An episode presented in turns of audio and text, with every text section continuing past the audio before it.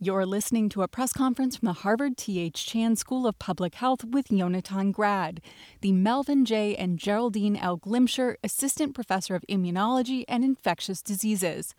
This call was recorded at 11:30 a.m. Eastern Time on Thursday, May 7th.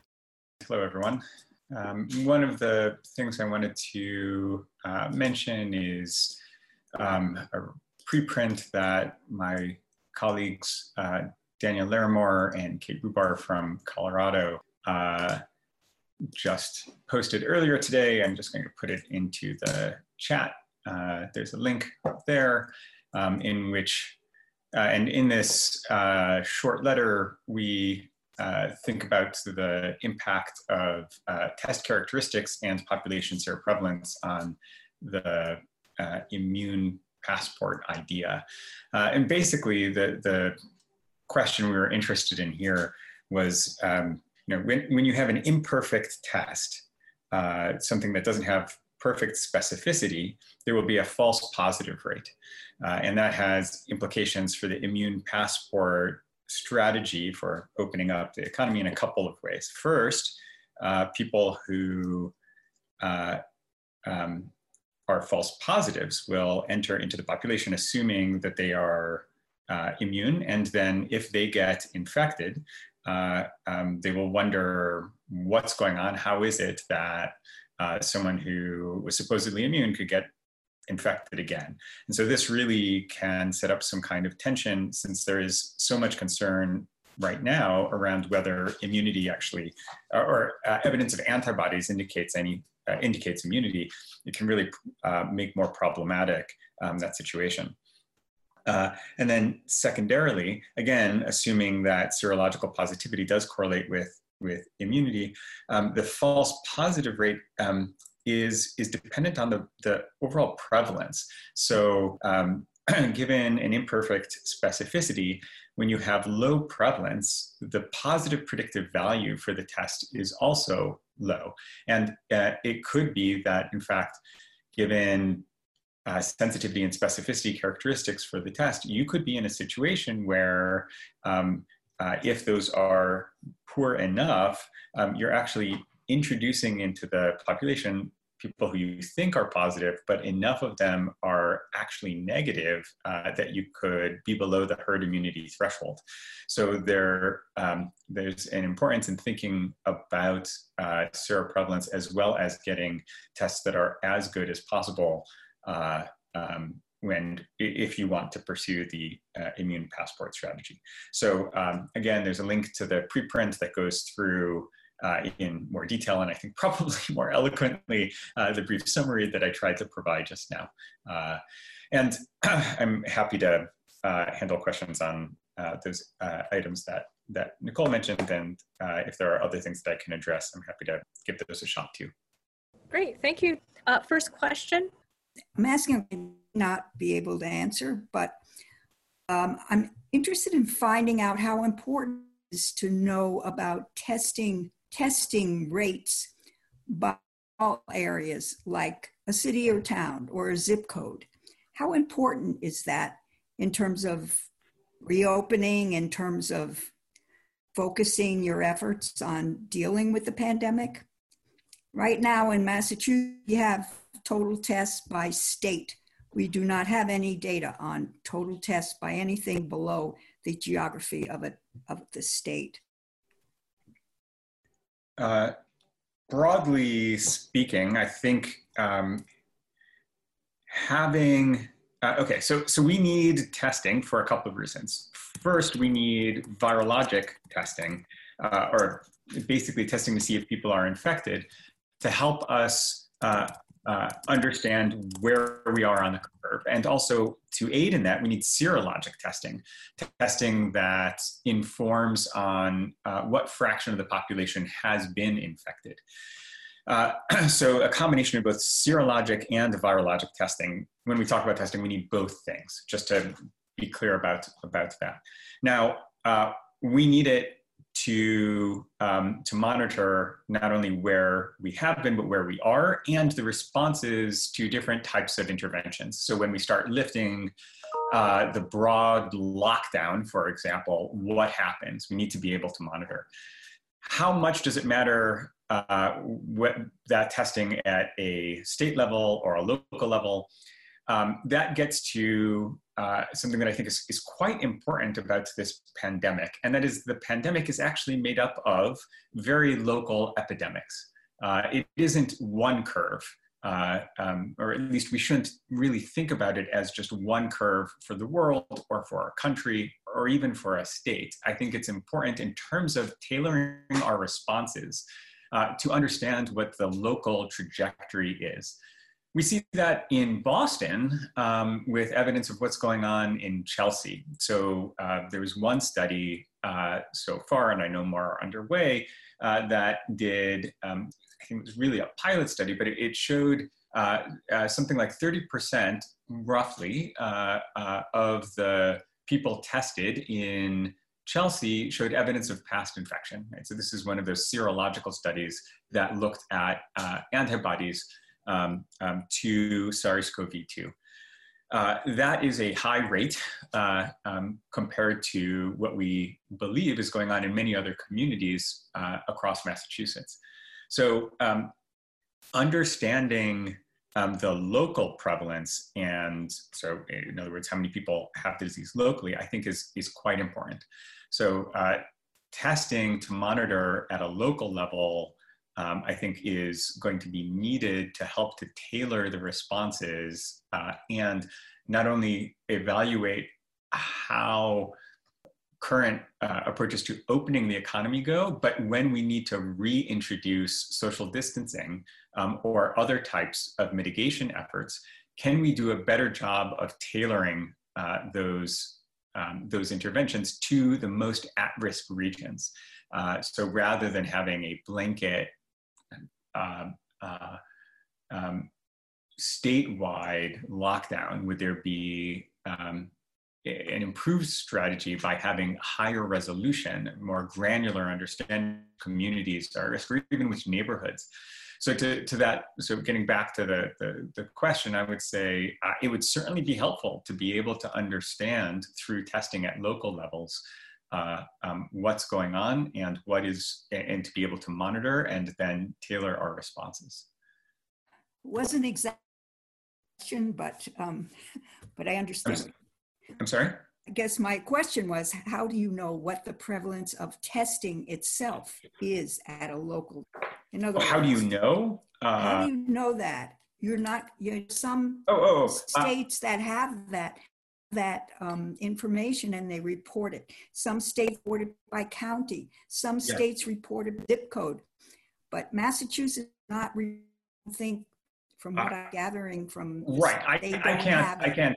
I can't speak to what the what the uh, state is is doing in terms of reporting. That's that's for the state to describe. I can tell you it's important to know and would be helpful, uh, but I can't tell you what's guiding their decisions about so the overall prevalence of testing is important. And people in a community are actually getting tested. I think monitoring at a community level is important, yes. Okay, thank you very much. I appreciate that. You're welcome. Next question. Thanks for taking my question. Um, this week, President Trump was asked whether workers returning to their jobs could get testing, both antibody and viral testing. And he responded, they should have no problem. Um, so my question is, can everyday workers get these tests now, particularly the antibody test? Um, I know it's one of the focus of this call. And if so, how does that work? What would they need to do to get an antibody test? And if not, will we see this happen where workers returning to work can go get that test and when? Uh, I, I, think um, the, the answer to the first part of your question, uh, can people, can anyone get tested? The answer is quite clearly no. Uh, I don't think that there's, um, that we have the testing capacity, either virologic or serologic, to test everyone. Just doesn't exist yet. Uh, I know many places are working to ramp it up, but it has been, uh, it has been quite difficult. Secondly, on the serologic testing, uh, I, there are still there are many tests out there of unclear um, sensitivity and specificity. Uh, there are many um, many people are working to characterize these uh, tests that are out on the market um, and see how well they perform. Um, and there are other people who are trying to uh, make available uh, uh, essentially homebrew tests or are trying to take the, the type of ELISA assay that was developed by Florian Krammer uh, at Mount Sinai and develop uh, their own version uh, and, and try to use robots and other types of methods to, uh, to expand capacity. Um, so there's, there's a huge amount of effort right now going into both trying to validate the tests that are flooding the market and trying to develop new ones. I say flooding the market, uh, but in fact, the, the test availability really isn't that high yet. So we don't yet have the capacity to offer uh, broadly uh, either virologic or serologic testing. Will it happen? Um, I certainly hope so. Uh, and again, I know many people are working hard at trying to scale up this kind of testing, but um, it's essentially trying to create an infrastructure uh, uh, very, very rapidly where one uh, for this test in particular hasn't really existed. So, um, and I think it will be extremely important um, to look uh, uh, to, to, use these tests and to look broadly at the population, but but we just don't have the testing yet. Okay, it, just a quick follow up. I mean, any sense of how long it might take to get to the point where we have that kind of broad level of testing, or, or do we just don't know yet?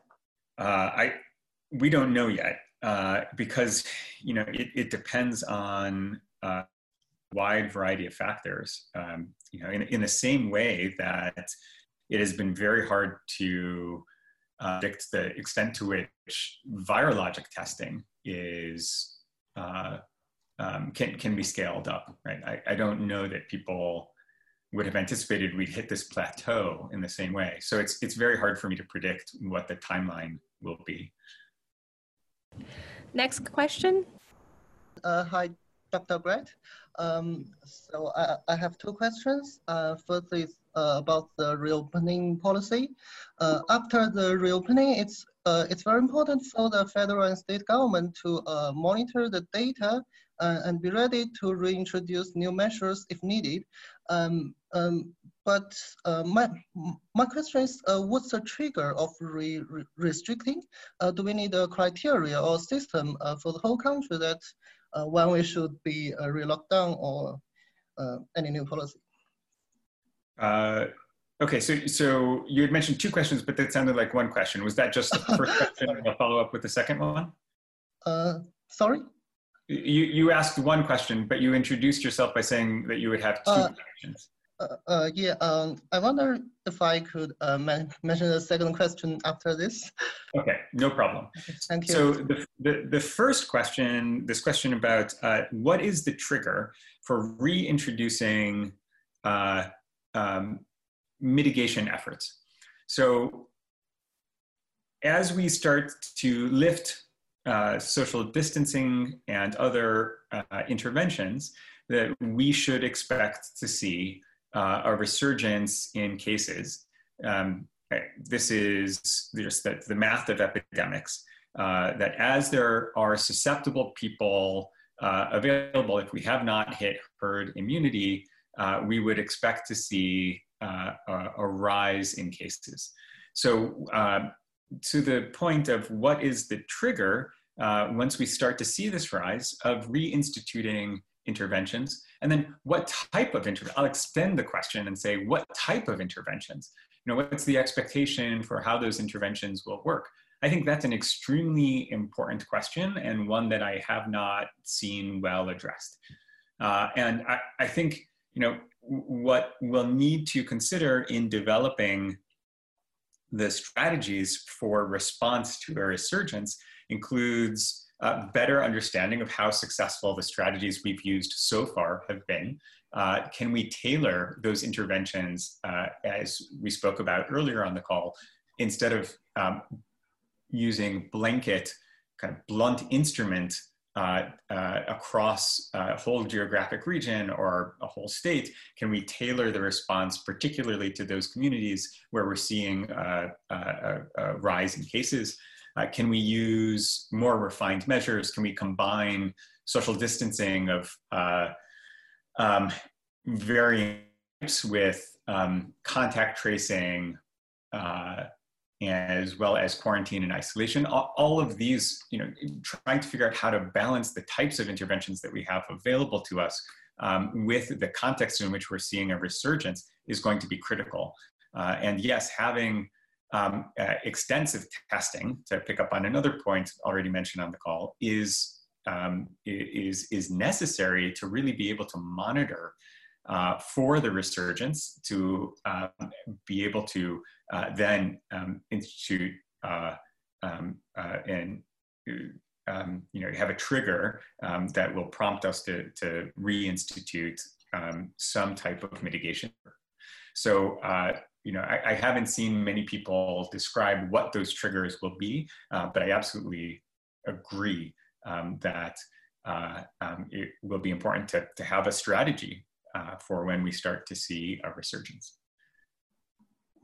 Well, thank you.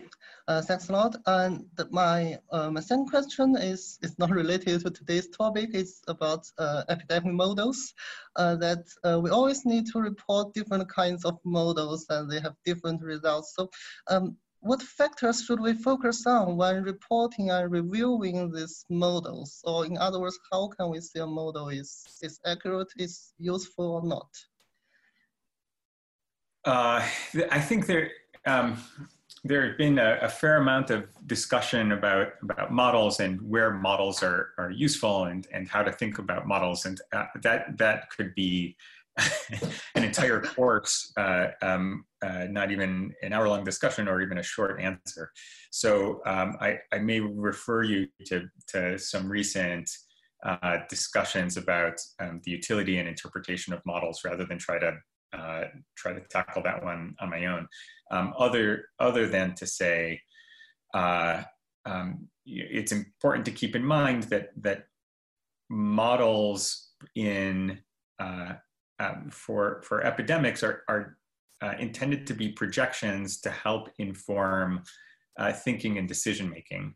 Um, they aren't intended to be forecasts in the same way as you would forecast the weather right? within uh, with with a, a, weather forecast trying to anticipate uh, for example when and where a hurricane might hit right there, there's little that we do to change uh, those parameters meaning um, the hurricane does not respond to our actions for all of our modeling efforts it's really important to keep in mind that they are uh, these models and the projections from these models are dependent on what we do, right? So uh, um, they, they aren't so much forecasts of what will happen. There should be viewed as, as tools to help inform our intuition for what might happen under different conditions or different types of interventions.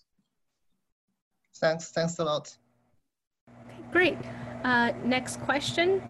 I, I, also have a couple of questions. The first is the one that I sent over about so New York City is seeing, it looks like two thirds of their new admissions to hospitals are people who say that they were shut in, that they were staying home, and nonetheless, there they are. In Massachusetts, we were recently seeing an uptick, actually just a day or two. But do you have any explanation for what's going on?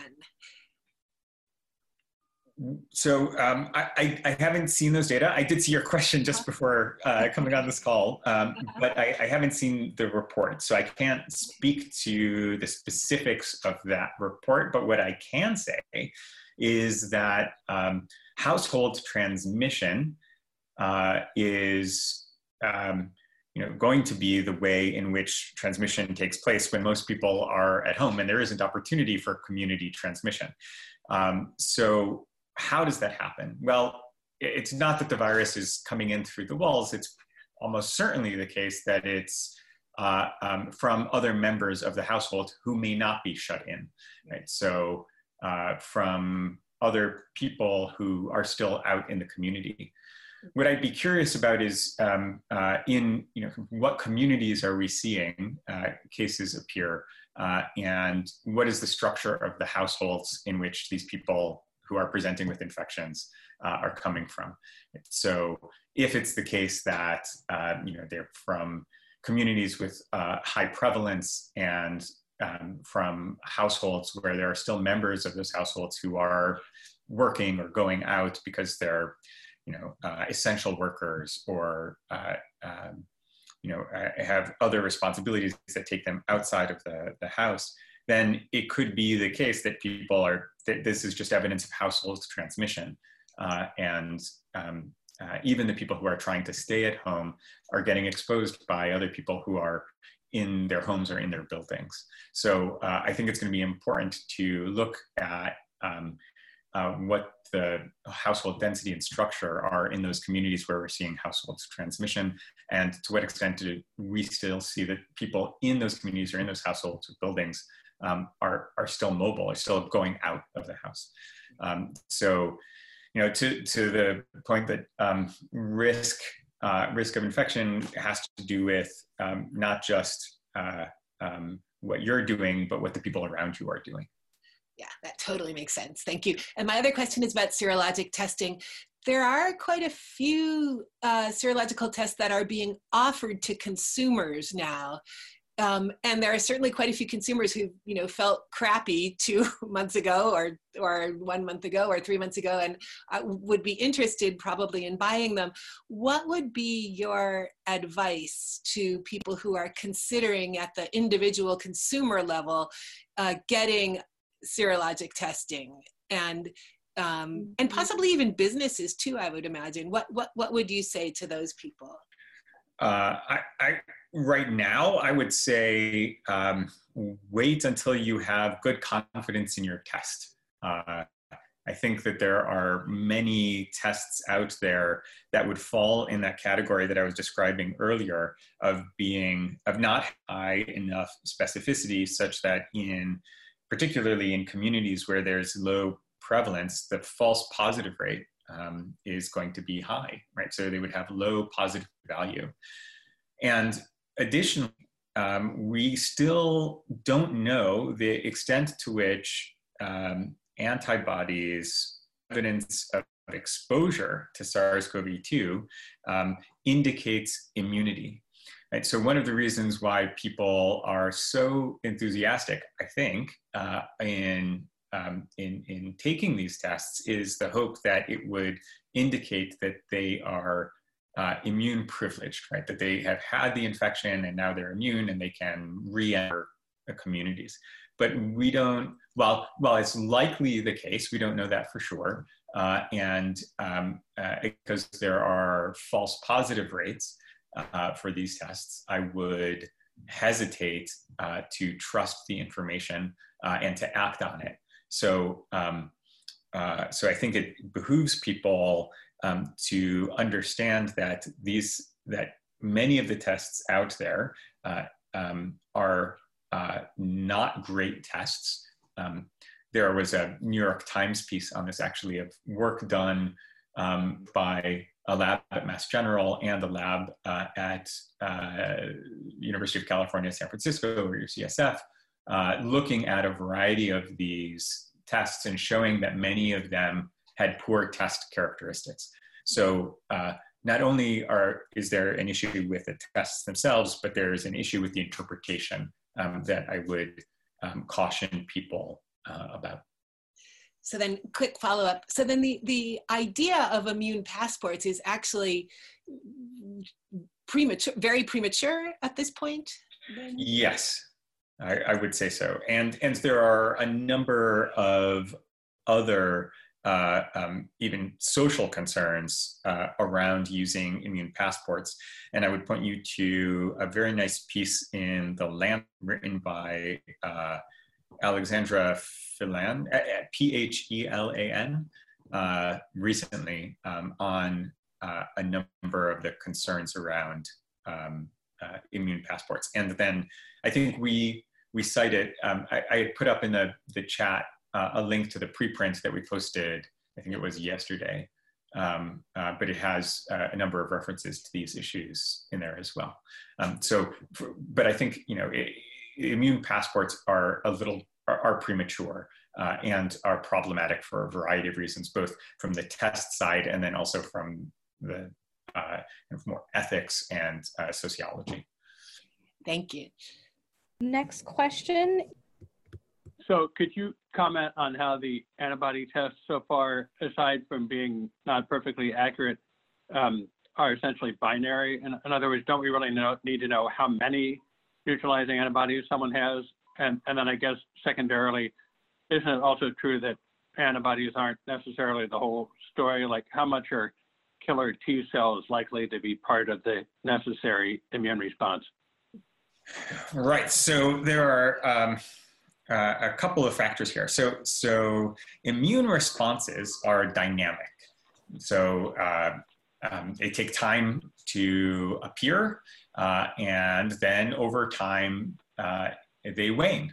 So uh, we know this from a variety of other infections, and it is the case here as well.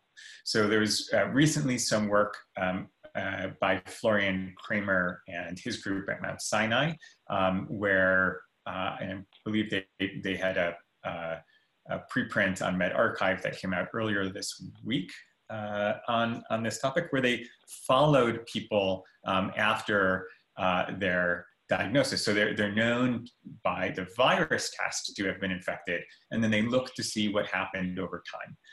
And uh, um, there so so we see that uh, to, to, your point about um, you know binary and not binary many of the lateral flow assays the, kinds of tests that are basically like pregnancy tests uh, um, you know do is does the does the line appear or does it not uh, are interpreted as binary you know and i think those are perhaps best understood as indicating whether you have exposure.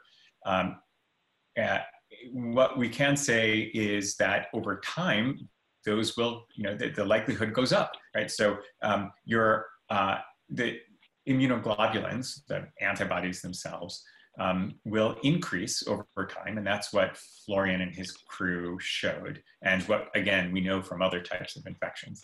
Um, so the longer you wait after an infection and recovery, uh, the more likely you're going to see oh, wait. a positive signal basically the longer you wait after an infection and recovery the more likely you'll see the antibodies right? They'll be they'll grow right in in con- or they'll increase in concentration. So it'll be more yeah yeah. so so we see that right? Uh, and that's something that that florian and his crew showed uh, for sars-cov-2 as well.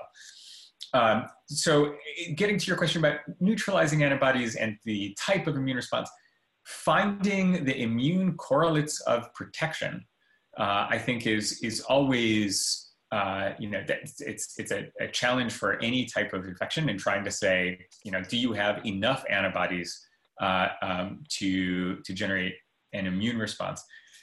That mm-hmm. that again is um, binarizing what is probably uh, a uh, um, uh, non-binary relationship. So for for other um, for other types of infections, you know, it's you can imagine that the amount of virus that people are exposed to will vary, right? So, um, yeah. uh, you know, that the the immune response, uh, um, or the, the, extent to which an, uh, you can be protected may be related to the amount uh, of um, the pathogen that you're exposed to. So, given some low amount, perhaps you know your immune response can protect you but given a very high exposure uh, perhaps the immune response would be overwhelmed right so there is probably mm-hmm. some relationship there uh, um, for uh, for most pathogens uh, and and SARS-CoV-2 uh, as well. So uh, this gets to you know while while we try to draw a line and say above some number you're protected, below some number you're at risk uh, it probably is the case that that's a simplification as well. It's often a useful one, uh, you know, because it may be the case that the uh, exposure tends to be of a particular amount, right? So if you know that uh, the amount of virus you get exposed to is within some amount, some concentration, uh, then having an idea of uh, um, this uh, uh, kind of the relationship between protection and not protection um, will be useful. But if the amount of virus you get exposed to varies widely, uh, then it may be harder to infer correlates of protection. Okay, but so it, is there any evidence yet that perhaps neutralizing antibodies are perhaps uh, only part of the story and that we really need you know, the so-called cellular T cell response be part of it? I mean, I know that differs with different viruses, like how much each one is important. Yeah, I, I haven't seen. I, I don't. I don't know that people have really characterized what an effective immune response uh, that clears the infection. Like what exactly is necessary? Uh, so I, I haven't. Okay. I, I, don't know. I haven't seen data okay. that really characterizes the kind of what. Uh, um, what a, a, fully effective immune response or an effective immune response looks like yet. Thank you very much. Okay, next question, Michael Brush from Market Watch. Hey, thanks for doing this. Um, I, I've got to wonder though, wouldn't it be a near certainty that you get immunity since that's normally the case? I mean, can you cite viruses where it's not the case? Are there many of them? And secondly, and I have a follow up after this, Secondly, if we don't get immune from the exposure to the virus, then how on earth could a vaccine help, which is kind of a modified version of exposure to the virus? I mean, why do we even have any hope for that? Right. So, so uh, I think there, it is. It is certainly the case that we expect that people who recover do so because they mount an effective immune response. Uh, and um, so I would say, at least in the short term, the expectation is that people will be will have some measure of protection. It is not clear whether many of these antibody tests are really measuring neutralizing antibodies, so we don't know uh, um, how much protection they'll, you know, we should expect people to have on the basis of many of these tests yet. Uh, similarly, we don't know how long uh, or how, how good that immune response is. So, um, for example, uh, um, in uh, one of the alpha coronaviruses, uh, um, one of the seasonal coronaviruses that causes common cold like symptoms, uh, there was a study um, in military recruits, uh, as I recall, where they basically got infected and then were challenged with the same strain a year later, and many of them were able to be infected again right? So it is, uh, so, so it, it, suggests that at least in those cases, uh, the duration of protection from whatever response was generated was fairly short lasting. For other infections, we know that the immune response generated is quite long. You know, for, for measles, uh, for example, we think that it is uh, um, lifelong or nearly lifelong. Um, so uh, yes, I think it, it varies by virus. Uh, and for some of the other viruses in the coronavirus family, it can be apparently short. Um, so I, I, think that's one of the concerns. For a vaccine, you're absolutely right. Uh, um, you know, the ability to, to come up with a vaccine that generates, that, that we believe would generate um, a, a, uh, an immune response um, you know, if you can't come up with uh, an immune response to uh, and uh, the infection itself, how it absolutely raises the question, um, you know, can, can a vaccine do it?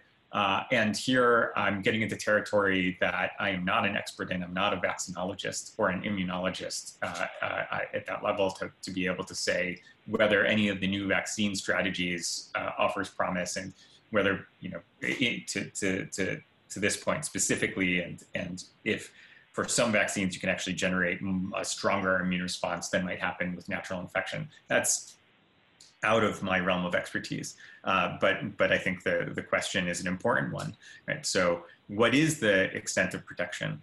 Um, I'll, I'll, add another question to yours. Uh, how much does the the variation in symptoms uh, correlate with the variation in extent or duration of immune protection. How much do we need to worry that people who are asymptomatically infected uh, may develop a mild immune response Uh, so uh, enough to clear perhaps their infection, but again, not generating uh, a response that is long lasting uh, or particularly strong. I think that's unanswered, uh, um, but one that, um, that, that I, I worry about. Um, so I think there are still many questions around immunity that remain uh, to be addressed. Okay, so it's complicated. Um, just another. in, in, a word, yes. So you sort of answered this before, but I want to ask again. Um, for those of us who had a terrible flu experience, and I think everybody else as well, um, when do you think there will be a kind of fairly simple, like HIV-like uh, finger prick test that'll tell us? Uh, it doesn't have to be right away, but you know, because right now the best one seems to require a blood draw, and there's no way in the world I'm going anywhere near a phlebotomist or a hospital at this moment. But uh, like an HIV type test, when will, like an easy one, when will that be available? Right. So I, I think there are some tests uh, um, that have been demonstrated in principle and in pilot studies to be good uh, from just using a finger prick. Uh, and many of these lateral flow assays that I was mentioning before um, uh, are based on just a drop of blood. So really just, you know, using a, a lancet, uh, one of these little, the, what you see people right. use it for, for uh, um, checking their blood sugar, for example.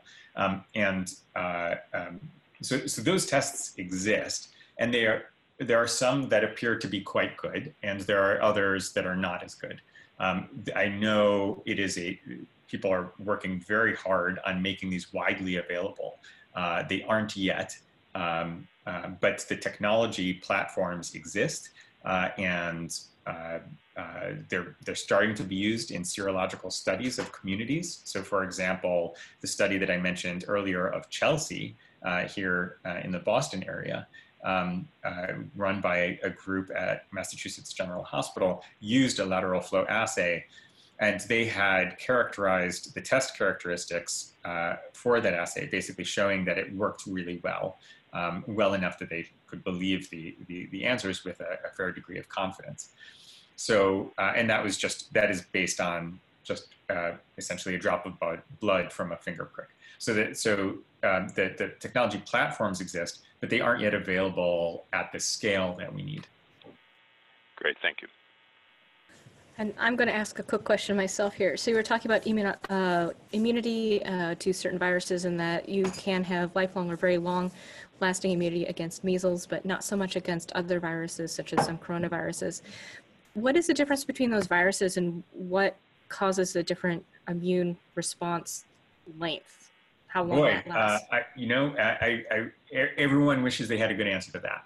Uh, yeah. Okay it's it's a it's a great question uh, and um, one um, that that uh, is is not not clear. If we knew an answer to that, I think we'd be able to come up with uh, you know uh, better vaccines uh, across the board. Right? You wouldn't need to get a booster shot for your tetanus and diphtheria for or pertussis, for example. Right? You know, we're supposed to get uh, or Tdap uh, uh, updated every 10 years, right? Maybe we wouldn't need to if we really knew an answer to that question and could generate with uh, vaccines a, a, very long lasting immunity. So uh, yeah, great question. Um, still uh, a very active topic of research. Okay, so it's not that the viruses themselves are, or whatever the pathogen itself is mutating, and that's why the vi- vaccines are no longer working. It's something else about the immune system response. Okay, so, so that gets to another point. So yes, uh, um, so some some viruses do change antigenically, uh, and so uh, an immune response to uh, to um, one strain may not provide uh, as the same level of immunity uh, or potentially even any immunity to another strain. Um, so um, with influenza, for example, we know there is both antigenic in terms of antigenic drift and antigenic shift. So uh, uh, where um, new flu strains are emerging regularly, uh, and those are evolving in response to population immunity. So they're they're uh, basically uh, it, the selective pressure uh, from the immune system is actually driving their, their evolution um, uh, to escape immune pressure. So um, it, it can also depend on the virus and uh, uh, its adapt adaptation to immune pressure. Great, thank you. Um, next question. Hello, hi. So, um, so I have a couple of retrospective questions. Um, I will ask uh, one after the other one. Um, so, um, and they said that um, the um, immunity, immune, immune, uh, immune response is uh, different depending on the strain on the coronavirus. But I was wondering uh, whether it would have been possible through conducting uh, intensive research to use uh, uh, the um, the uh, the previous SARS-CoV outbreak, 2002 2003, um, and basically studying the immune immune immune response of, of those who survived the, the, the outbreak to kind of create um, um, serological uh, uh, test uh, that could have some chance to work uh, uh, in the face of a different kind of uh, wide variety of um, of coronavirus strains, and it could have been also possible to basically to develop also um, detection viral test that could also potentially uh, be used to for yeah, to detect and to make diagnostics on any coronavirus. Of course, uh, that would be very difficult to, to, to find the, the right uh, viral uh, test and uh, serological test, but at least having something already made to avoid uh, basically made, making all, so many efforts under the pandemic and have something uh, prepared to, to build on? Or is it kind of science fiction question? That's the first question. Okay, so so just to, to tackle that one quickly. So uh, a couple of points about um, the prior uh, prior um, uh, so SARS-CoV-1 um, and some things that we knew about it. So um, there are a couple of interesting things. So first, the immune response, uh, at least in terms of the antibody titers for SARS-CoV-1, people were monitored after their exposure and recovery uh, and you know, I've mentioned that for the alpha coronavirus, you know, it seemed like immunity uh, um, by challenge study at least was was uh, could could um, last only you know under a year. At least by looking at the antibody levels, we saw that those waned um, uh, for SARS uh, CoV-1 um, uh, after around three years. So it, it wasn't, you know, the, the, antibody levels themselves uh, were not necessarily extremely long lasting uh, on average. So, um, so there's some information there. Another interesting thing is about cross reactivity. So it seems like uh, people who had some of the common cold associated coronaviruses, uh, their antibodies wouldn't uh, really protect against SARS-CoV-1 infection, but the other way around seemed to be the case, where people who were who had SARS-CoV-1 their antibodies would actually protect against infection with the common cold coronaviruses. Right, so the relationship of immunity was was not uh, it, it, was not an equal one.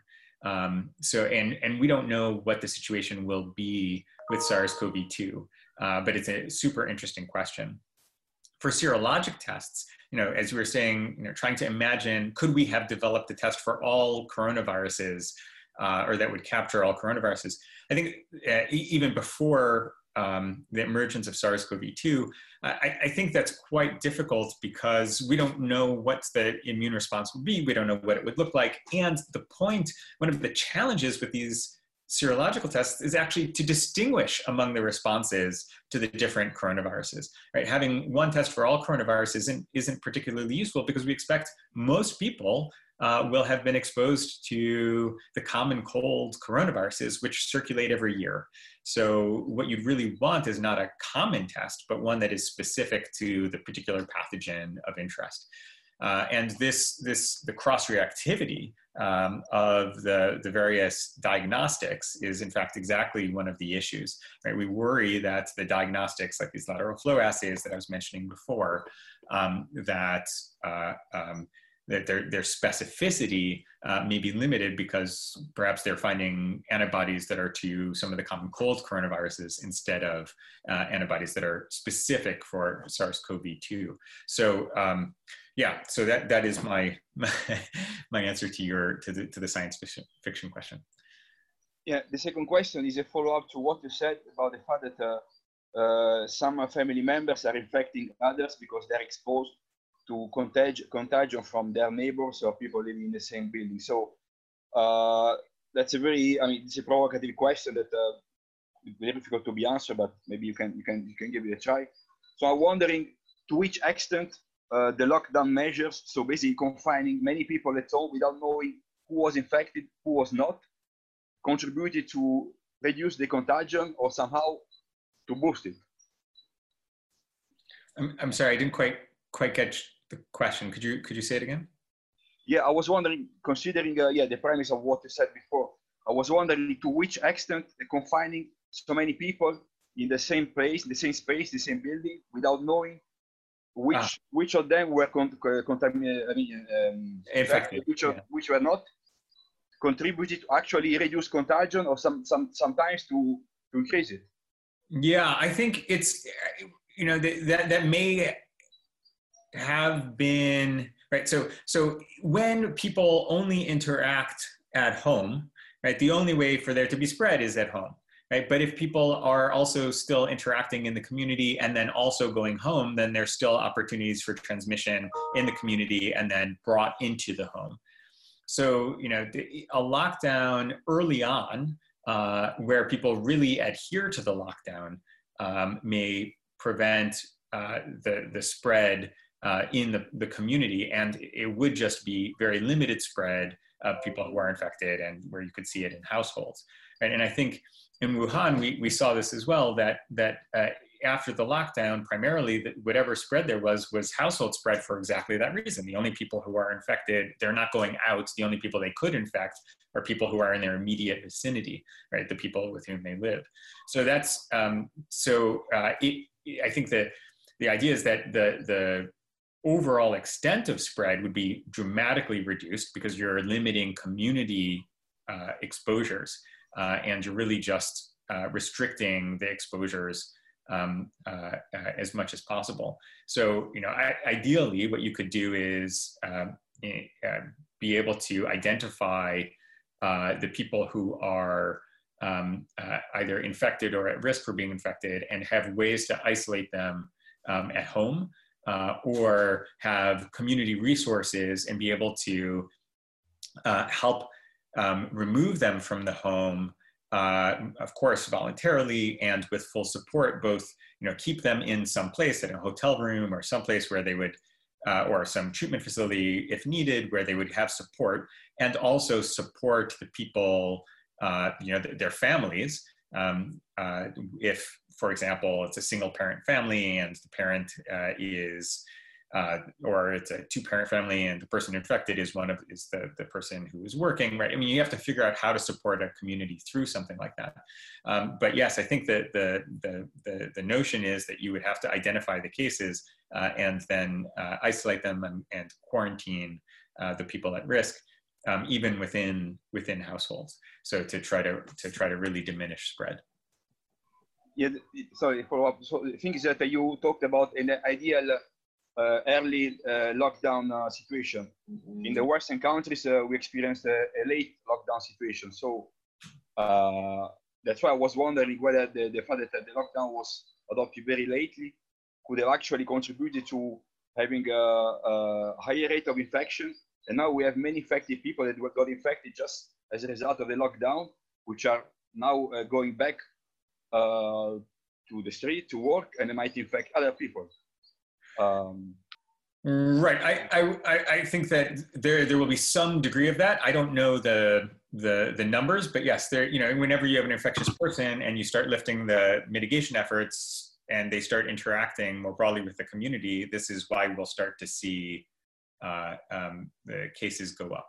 Uh, this is why we should expect to see a resurgence in virus, at least when there are enough susceptible people in a population. Okay, thank you. Uh, next question. Yeah, my question, uh, my questions are a little less technical, I think. Um, given all the symptoms and the possible symptoms and the emerging presumed maybe symptoms and so forth, curious from your perspective, how unusual is this COVID-19 compared to other viral diseases? Uh, for many infections, we see a range of presentations from asymptomatic uh, infection to severe disease. We see it even with influenza. Right? There are people with flu uh, who have very mild symptoms, and then we see people who die from influenza. So uh, it is not uncommon at all uh, to see a, a, wide range of presentations, uh, meaning um, uh, from asymptomatic to severely symptomatic. Uh, okay, that I understand the range. What about the the variety from you know respiratory to digestive to potentially it sounds like neurological and even oh, yeah. skin conditions and viruses are so weird and wonderful. I say that as someone who studies them uh, and admires their versatility. Let me give you an example.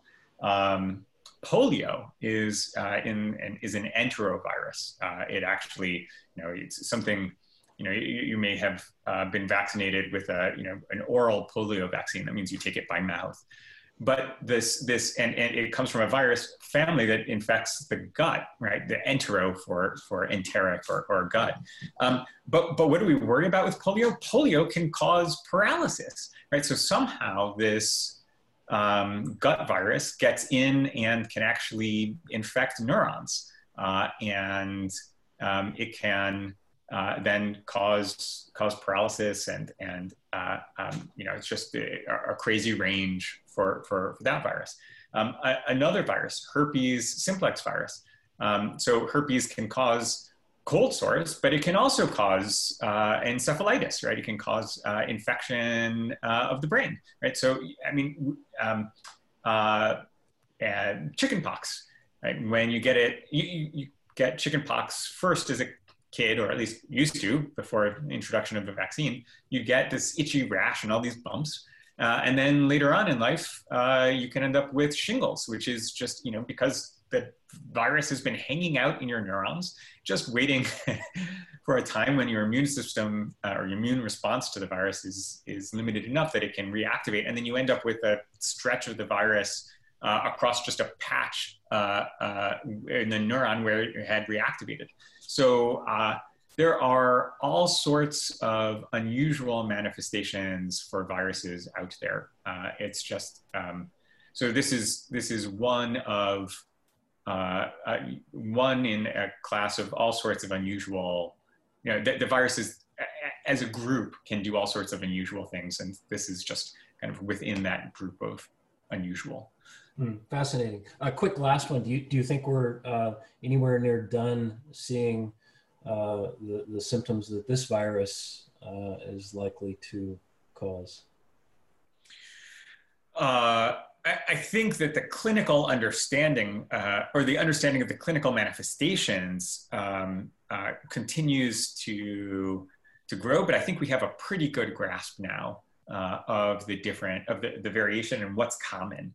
Uh, uh, and then perhaps we're, we're now really filling out what's uncommon uh, in, in potential presentations, but, but I think we have now a pretty good grasp uh, of um, the, the, the, the, manifestations uh, of viral infection.